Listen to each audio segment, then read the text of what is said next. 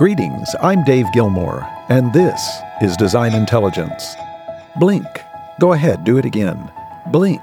And just a blink or two, this year will pass into the history books, and the new year will begin.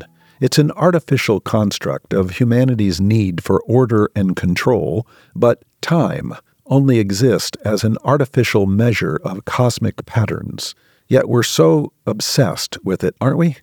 Seconds, minutes, hours, days, months, years, centuries all define and confine the human experience. Another observation about time is how we use language to describe it. In particular, we say, I spent time doing this or that. Or we ask another, uh, How did you spend your day? We classify time as akin to currency, which we spend or invest.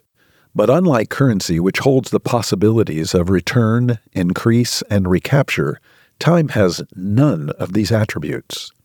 Once time is spent, it's gone forever. No return, no increase, no recapture. For the human life, time is finite. Actually, the time allotted to human life is quite brief. 70, 80, 90, or on occasion 100 years is the typical lifespan of humans. In a world thought to be thousands upon thousands of years old, the human lifespan is but a blink.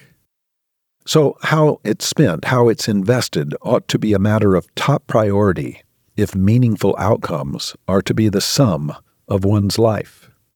How are you spending or investing the precious asset of time that you have? How many hours are wasted watching media presentations that have little to no value to your life and living? How much time are you investing in bettering yourself, your neighborhood, your relationships, the overall human condition?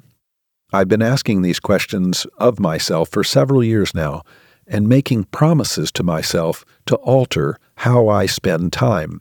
Well, I've gotten better at keeping these self promises over the past few years.